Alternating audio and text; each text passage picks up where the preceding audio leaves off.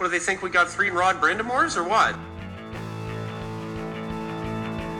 I think I started lifting real light weights when I was like 12.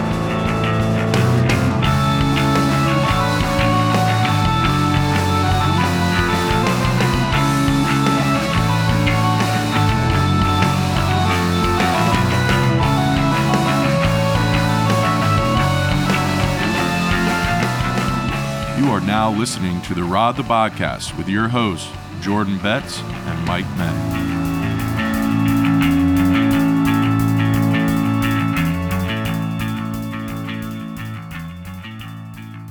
All right, Mike, it's good to be back behind the mics again tonight after a you know pretty torrid July. Uh, a lot of news, a lot of action going on this offseason. Took a little break last week. Hasn't been a, a ton to report, but there is some news. We got some uh, you know things to go over tonight. Maybe Galaxy Brain a few things. Uh, but first, how are you doing? Not bad, you know. Just busy trying to get myself into some sort of shape right now. So spending a lot Are you Rod. Brind'Amour? Uh, I would say one tenth, one tenth Rod Brind'Amour, Hey, I'll take that. nine tenths Mike Commodore. One tenth Rod Brind'Amour, nine tenths face moisturizing skin routine. yeah, you gotta Uh, had look to do good. it. You gotta Um, look good. But the the big news uh, in Canes land, or should I say Canes Twitter, uh, the past week was the agreement with Ethan Bear on a one year, two point two million dollar deal. Uh, initial thoughts? What are you thinking? What, how you feeling? Yeah, I mean, you avoid arbitration, as we've talked about before. Canes don't actually like getting to arbitration, so that deal got done. I think it shows that management and Rod still believe that there's something there. I don't think you sign somebody to a two by two or two point two million dollar deal just for the sake of doing it.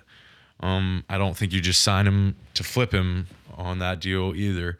So I think he's going to have a legitimate shot at cracking the lineup next year. With that being said, they could trade him next week because I've said that now. But um, Yeah, I mean that's one of the benefits of signing him before to going to ARB is that you- Absolutely. you, know now you have the flexibility to move him. Still, candidly, I I think the number at two point two uh, is a little higher than I anticipated. It's not that it's a super incredible amount of money for a bottom pairing defenseman, but uh, it's not insignificant, and it, it kind of puts that you know, wedge uh, even tighter on what you have remaining in the salary cap. Canes sitting right now right around 1.8 million dollars remaining, which is obviously not enough to sign uh, Martin Necas. But um, focusing on Bear uh, for the moment, you know, sitting here, you got Gardiner, Coghlin, Chatfield, and Bear kind of making up those final, uh, competing for those final two uh, starting lineup spots on the bottom pairing you know, four of those or three of those guys are right shots, uh, with the outlier being Gardiner.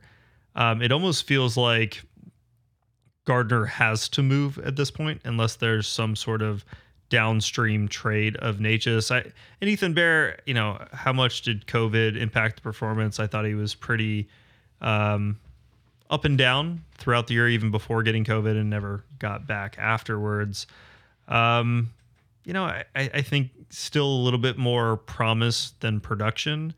Um, but this is a guy you can kind of move up and down your D pairings, and maybe um, the season was derailed by COVID, and, and I'm underestimating. But my initial thought is, and I've said it throughout the whole time, I, I really don't care if it's him, Coghlin, or Chatfield. And uh, candidly, if it's just based on last year, I'd rather have Chatfield, but don't know a ton about Coghlin. We'll see.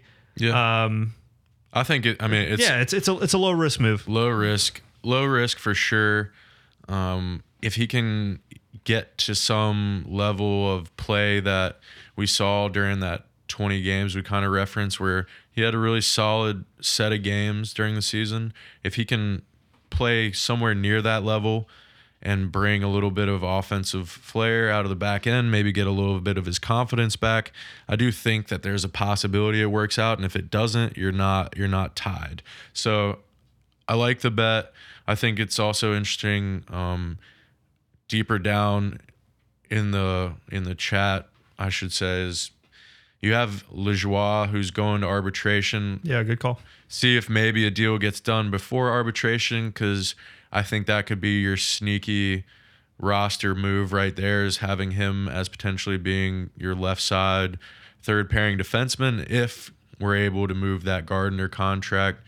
And if that's the case, I, I mean, he reminds me a little bit of Forsling in the sense that we let Forsling go and now Forsling is an NHL regular with the Florida Panthers, like pretty much right after, um, right after the Canes had essentially moved on from him.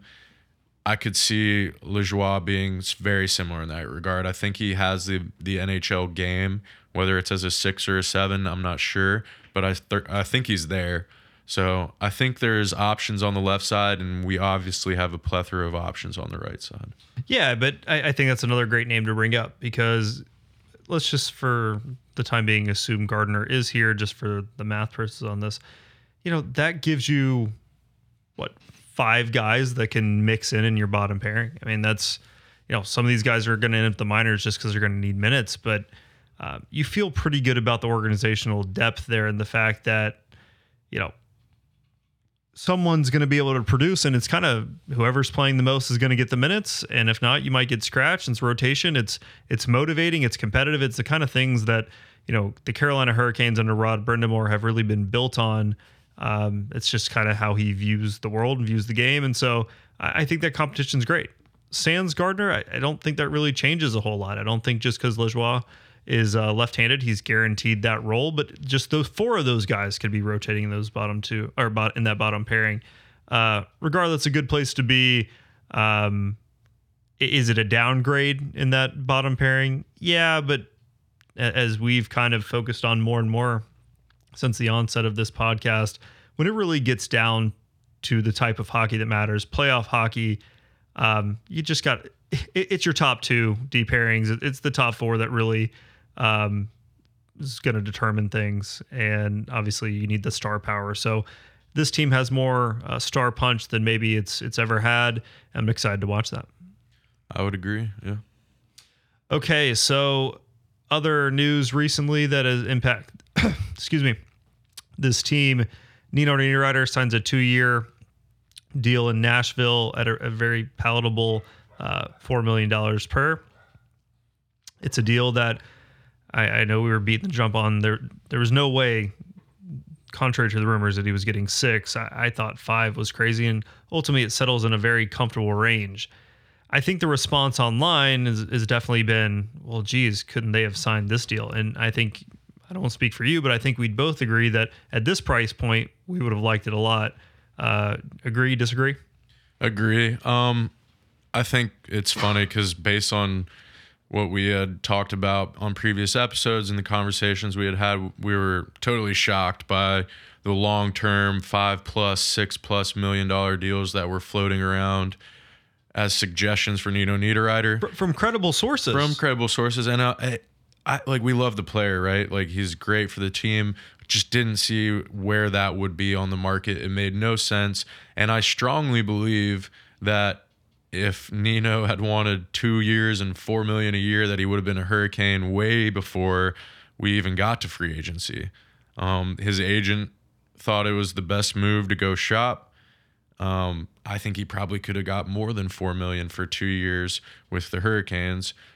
Agent made the wrong call. Um, it's unfortunate, I think, for all the parties involved except for the Nashville Predators because they got a guy that can help you make a playoff push and they only are locked up for two years. Right. That is a low risk, high upside move, and they're building something um, a little more exciting than they've been uh, maybe since like what the Cup run in 2017, and then the President's Trophy right after that. Um, like when Southern hockey excels. So wish him all the best. Um, but yeah, that just you'd love to have him here, and that price point, uh, they definitely could have done it, but hey, we we're kind of talking out both sides of our mouth because it's a guy that we're also like, hey, he's only a third pair or third line guy here. We'll we'll be okay. You you have more juice, as I said earlier. Um, I really like what this team is looking like. I think the really the last remaining thing that uh, is kind of pertinent is the ongoing uh, discussions with uh, with Necas, and like I mentioned, with only 1.8 million in cap space remaining, uh, that's not going to get it done. So, what are you thinking? Do you want to talk how Necas was the centerpiece of a potential move recently uh, in the Tkachuk trade, which ultimately was consummated between Calgary and Florida? and how he kind of fits within something that actually another move that may occur? Or do you want to talk about it from a, you know, is Gardiner going to get bought out? The floor is yours. Yeah, um, it's a interesting topic because I really feel like the writing is on the wall for him at this point. I'm not sure that the the management team is really trying to posture anymore. Originally, when when we were hearing his name floating around, you thought maybe it was to give a little oomph to the agent and to Necas to be like, dude, we're serious, like we're ready to move forward, like it's here or you're gone kind of thing. And yeah, you're starting to see a little more consistency. And we had seen a little bit of his name at the end of last season, and we see him all off season at this point, and it's starting to become a even if he does return, is he going to be with the Canes for a long time? Because obviously, really good play can change things. Um, maybe he gets to be the two seed. Maybe he beats KK out for that. Um, it, maybe he's happy and then he's happy in Carolina. But the writing really seems to be on the wall. I think something that we haven't really talked about too much is that for Necas, I remember when he was in the AHL, he got really upset because he didn't feel like he was getting enough feedback from the NHL staff. And now all of a sudden you've come to the end of your rookie contract and you're talking about wanting to play center again at the end of the season. And that conversation, uh, from what it sounded like, hadn't come up before. It's just been a very weird scenario where I feel like there's just such a disconnect. And that's not, I mean, especially with Rod. Rod is the player's coach and is known to interact well with his players. And there seems to be this disconnect. And you're beginning to wonder if the long term route for this is going to be a trade no matter what, whether it's this off season, whether it's an offer sheet, which could still happen, whether it's down the road or whether they think it's a relationship that can be mended or not. It's it's a very I don't think we've had a player like this with negotiations like this with kind of the aura around it before.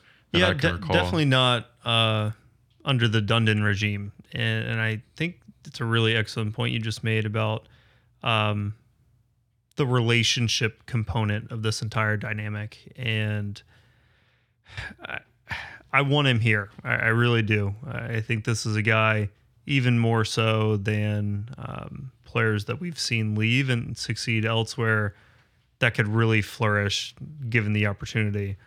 Um, I really, hey, KK's deal I think is going to age really nicely. But if you ask me who I'd rather have on my hockey team, I, I think Necas is a more talented, skilled player. Um, you know, he was never going to sign an eight times for whatever.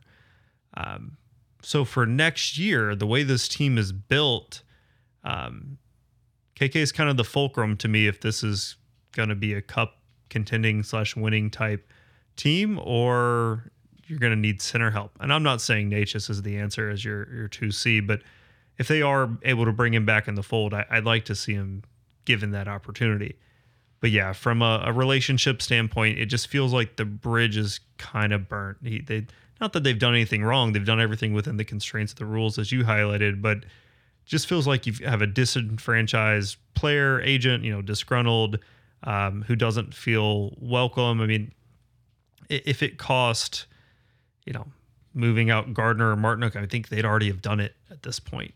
Uh, but I don't think that's going to be the case. So. Um, Obviously, he was rumored in that Tkachuk deal. I'm not sure if there's a deal of that caliber out there, and that would also require them moving a lot more money around. You know, so as we always joke, they play 3D chess. I, I just, hey, I feel like we've ridden the roller coaster here, and this is what I'll close on. It's early in the offseason, trade him, get the upgrades, blah, blah. Motions cooled down after the loss. It was like, okay, they, really need to find out how to keep him now I'm getting to the point where it's like I just maybe it's better for both sides to to go back the other way. And you know, like I said, that that's with the caveat I want him here. I just I don't think it's uh, salvageable right now.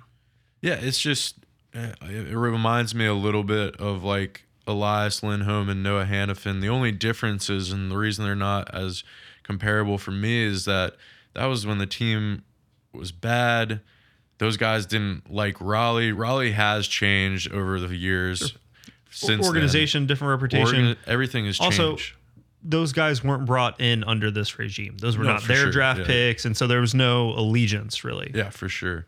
And but for him, it's as long as Necas has been playing on the roster, they've been a playoff team. Um, he's got a, one of the best coaches in the NHL.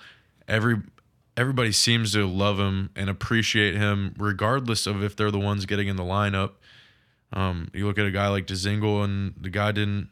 It didn't work out for him, but Hey, I, he's back, baby. yeah, he's back. But they didn't have a they didn't have a he didn't have a bad thing to say, and I think that's a really that's says a lot about Rod. And you just wonder like what it is for Necas. Is he more a little bit more of a diva that needs a little different touch? What it like does that fit into Yeah. the culture you're Let- trying to yeah, build? let's talk about that. I, I think that's a really good way to view it because to me, there is a little bit of diva tendency from the outside looking in. You know, I, Yeah, this is speculation. specula- speculation. We, we know nothing about him personally. We have not heard any rumors. We are just, this is the galaxy brain time. Um, if I am Necas throughout my career, you know, obviously I'm very, you took me in the first round. Thank you for taking a chance on me. Um, they, they stick him in the league. They send him down after, before he hits the maximum number of games. So the contract doesn't toll. So he's not eligible for the expansion draft. Organizationally, that all makes sense comes up, gets his first full year, plays pretty well. The second full year is the one where he breaks out. Last offseason, everyone's super excited. Got a little Jarvisy vibes, maybe not to that degree, but similar feel. Um, so things are trending in the right direction. And then you get to this year, and the team offer sheets KK, who- who's probably the biggest comparable on the roster from like a also a first round pick. Um, Jarvis probably is the better comp, but for where we were talking about balance within your hierarchy of the lineup. And the Rod Brind'Amour system is built on it's it's a meritocracy. It's you get what you earn. And I think a lot of players maybe felt, and I know you hear pundits in this area and out, el elsewhere feeling like that guy maybe didn't deserve the role he got and the contract he got, and it's all a wager on the future. If I'm Necas, as appreciative I am for you to draft me and give me an opportunity, all that stuff, you handed this guy all these things, things that I want, things that I've produced way better than this guy. And so like show show me some love, show me some value. You you lose a little credibility in the locker room, not just Necas, but the message of Rod as a whole about it being a meritocracy when something like KK happens. And so they need to get that back. And I understand, right or wrong, Necas feeling a little bit spurned. It's easy to play the woe is me game, and we all do that when we struggle. And I think we got a lot of these convalescing factors going on right now. Um, yeah, a little galaxy brain dump. Yeah, I mean, I agree with what you're saying, and it, it is interesting, and I I get the point you're making about KK and all. It's just I'm I'm assuming there's no shot in the world that his camp, Necas' camp, is interested in an eight year deal. I'd be shocked Yeah, zero. if they were oh, no interested. chance right now. Yeah. I would be shocked if they were interested in anything outside of a two year bridge because they're looking to max. They think that he has the opportunity to become a legitimate top six, if not first line producer, and they don't want to. if you're his in. camp last off season, Yeah, and the team starts coming at you tentatively talking extension, they team always wants eight. I mean, that's a Carolina thing to do. We get our young players, we extend as much as we can on below market value. I mean, if they offered him the KK deal, they they laugh at it. There, there's no way they were accepting anything. And at that point, in my mind, that the first digit didn't start with the six plus. I mean, there was no way. A year later, that sounds a little silly, but it's their his their job to represent Necas and get max value. Now we sit at a point where there's only 1.8 remaining. Something's got to give, right? yeah, and I, uh, it's it's unfortunate. I mean, and the way you look at how the roster is constructed, and I know that the KK signing was the writing on the wall for Trocheck. I don't think that you look at the deal that he signed in New York, and I think that one's going to age poorly. I love Trocheck, love what he did for the team, all great. Seven years at that age with the injury history as a second line center when you have to re up Heedle, and I know I'm going a little bit off topic, but crazy. And the writing was on the wall for Trocheck. And I'm wondering if Necas looked at it the same way and said, I want to be the 2C behind Aho.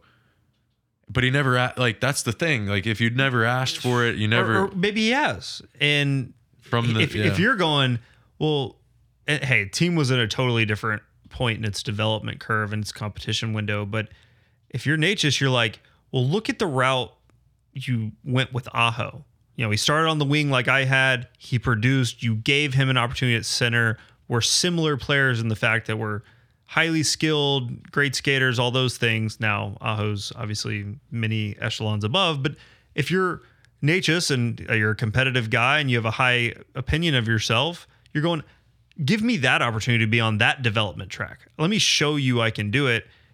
And then all of a sudden, okay, writing's on the wall. I'm not going to get that opportunity. There's no chance. There's just no chance. Not And unless so you're- fight for it. And I think that's what it comes down to is a guy like Aho, if he had been put at fourth line center and that was like where hey, you're gonna get your training wheels, like you're gonna earn like a guy like Aho, his his compete level, his battle, his desire, all those things outweigh any sense of um feeling that he's should like entitlement, Entitlement, yeah, entitlement. like any anything like that and then you look at all these other guys and like even a guy like a proud guy like KK things didn't go well in Montreal. He signs this deal here.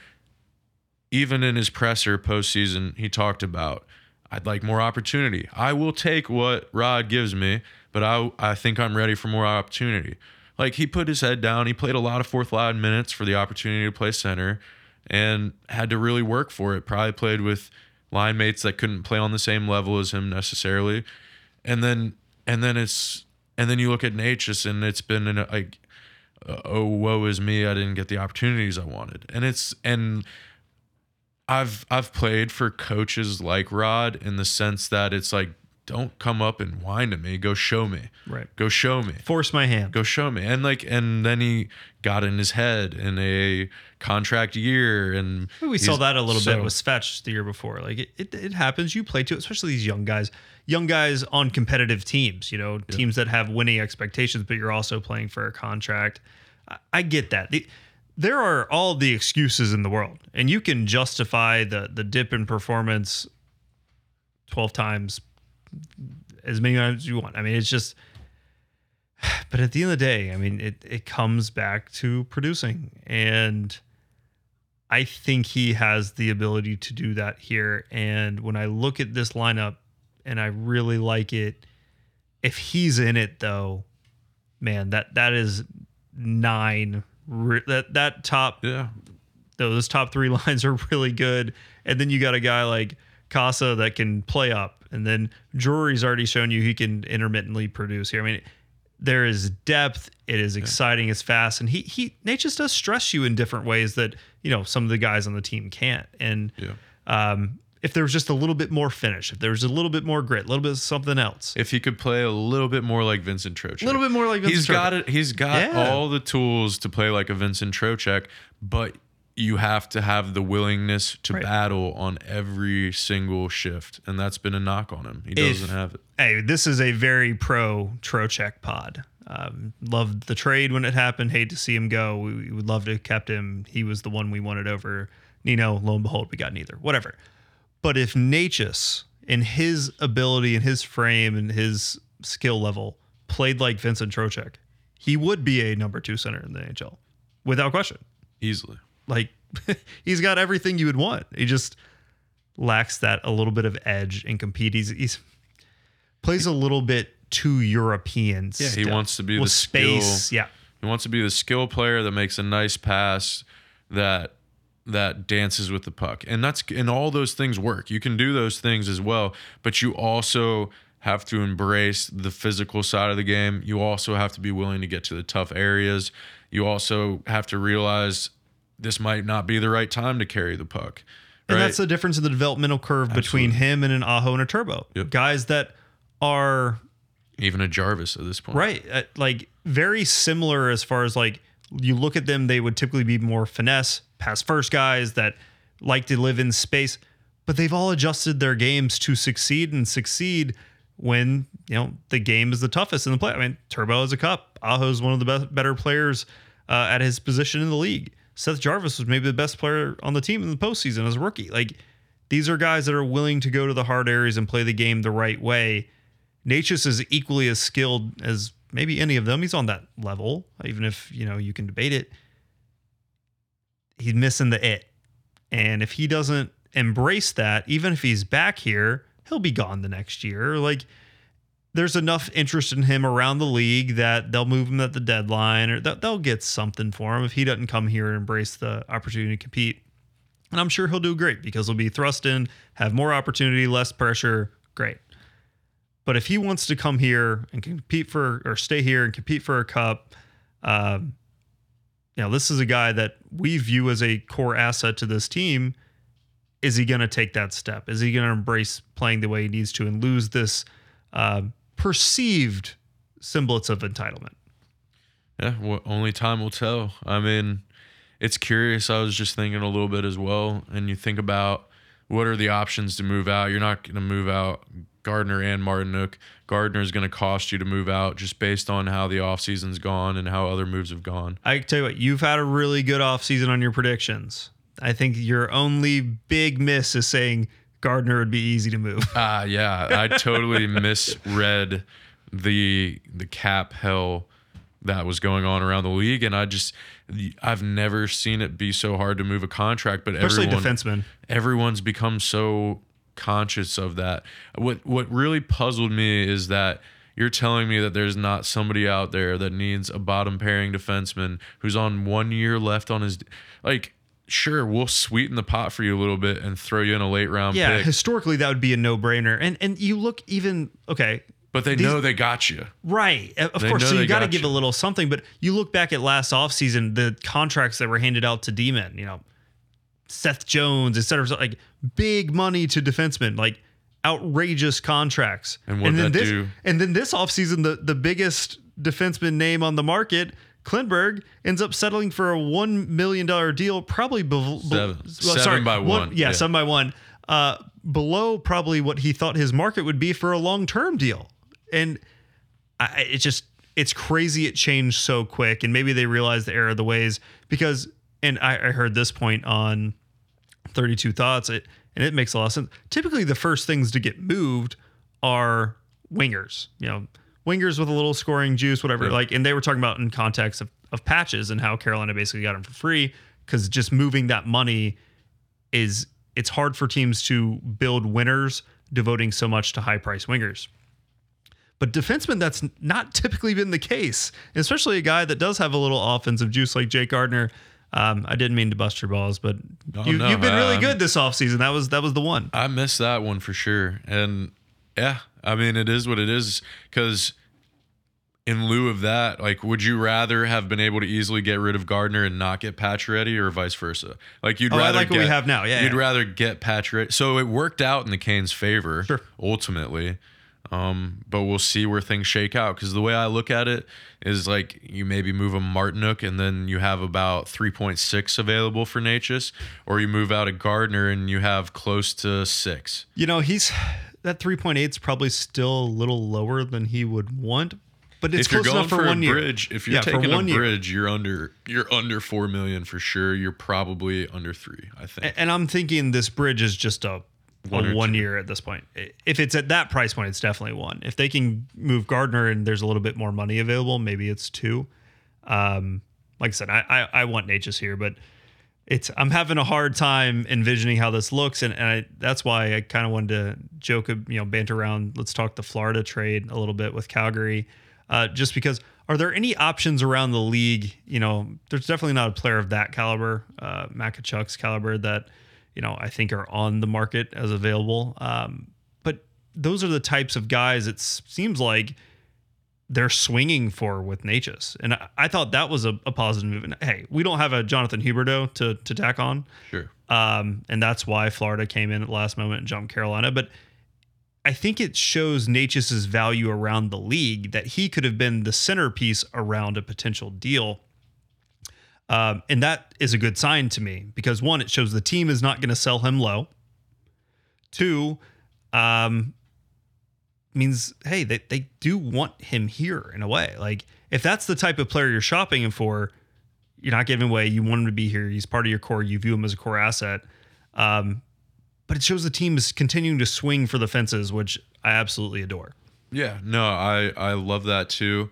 I think you're setting the market for Necas as well, saying don't call us with your crap offers. Like th- this is the type of return we're looking for. We're looking for a real roster player that's gonna that's gonna help us now. Impact player, yep. And I mean, you look at that, and I still I don't know if they're looking to add like this because it would require obviously more cap movement and retain salary. But I still think you could see a Tarasenko. I mean, his name has been floating around in trade rumors. He has interest in Carolina, and I mean, if that is what you get at, all of a sudden you your power play looks way different because you've already added Pacioretty and Burns, and if you can add a Tarasenko, whether it's somebody's going to be on the third on the second unit, all of a sudden now, like you look at these Both little things, really and there's there's the possibility that these things could happen still. I mean, between if you were able to move Necas and Martinook and have St. Louis retain half of the remainder of Tarasenko's contract, boom, you're done. Done.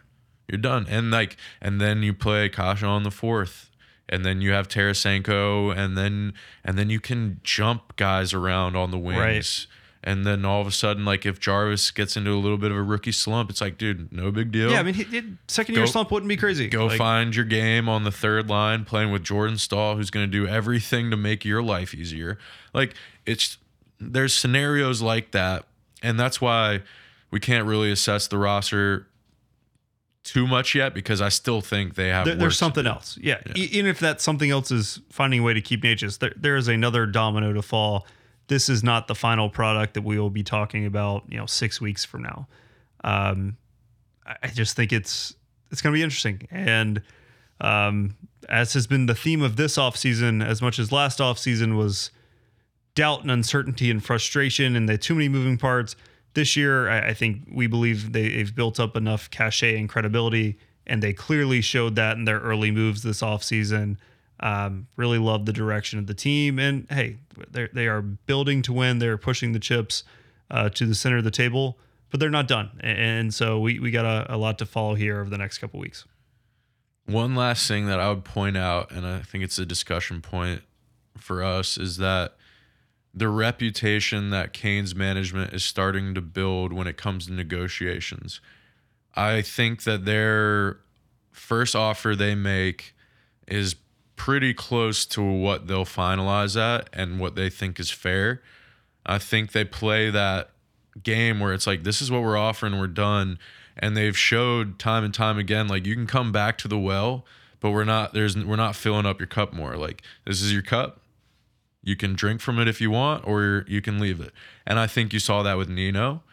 And I think you maybe even saw that with a Klingberg. Klingberg, from what was reported, um, was had three, four, five year deal in place that Carolina offered him. Like they've shown that like we'll give you a number, but we're not gonna. F- the We're flexibility isn't ourselves. here. So when, so my my the point that I'm trying to get at is, in the future, is that going to speed up negotiations with UFA, Sebastian Aho? Is that going to speed up negotiations with a Jarvis? Because these guys know that when you get something from management, that there's not a whole lot of wiggle room on that. Is that going to benefit the team to the point where they're either going to find out sooner or later if it's going to work or not?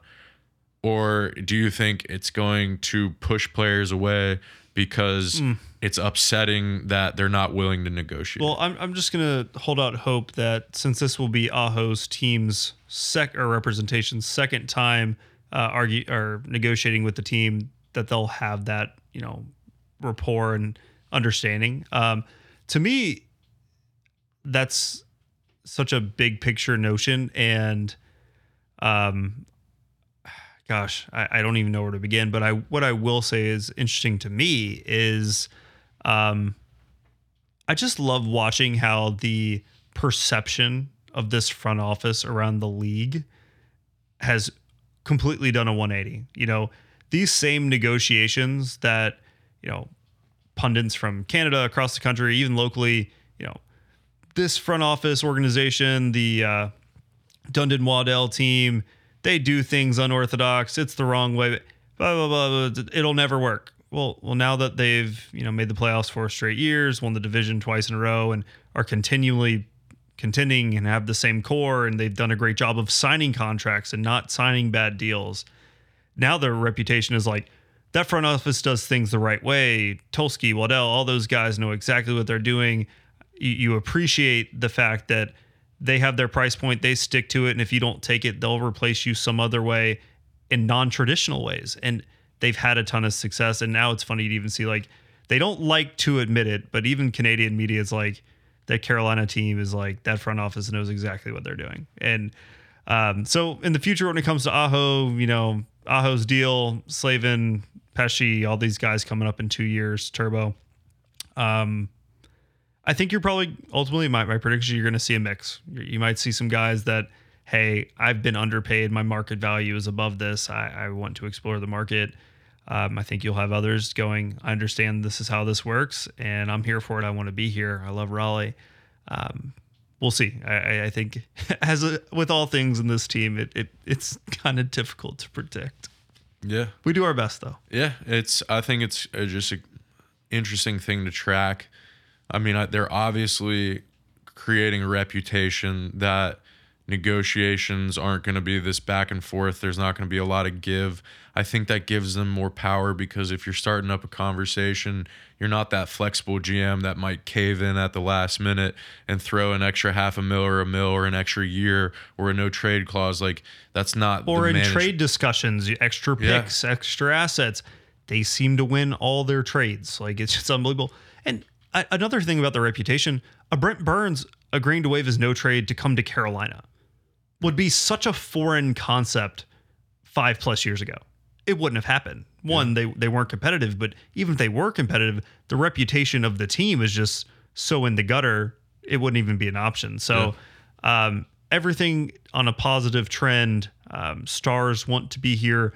The core of guys really enjoys Raleigh. They've embraced it. I think that is so crucial to the longevity of this team. Yep. Imagine that challenging the archaic status quo of NHL front offices would work out. Would work out. Who And would have known? Are they ever going to get the ultimate payoff? Will they ever lift the cup? I don't know, but I, I feel very confident that this team is going to remain competitive. It's just as long as you keep Tulsky and the structure of the office right or front office right now, I think you're going to be really good. And uh, core is still very young. People underestimate that. It's still one of the younger cores in the league. Um, we got some exciting times coming up. Uh, can't wait for October and for games to get going. Likewise, it's it's going to be here before we know it. We've all got busy sched- preseason. Let's go. I mean, September. Yeah, we all got we all got busy schedules. So next thing you know, we'll be at games again, and that's exciting. Anything else? I think that's it for this week. All right, y'all. Thank you for joining us. A little quicker uh, this time around, but uh, we'll catch up with you soon. Have a great week.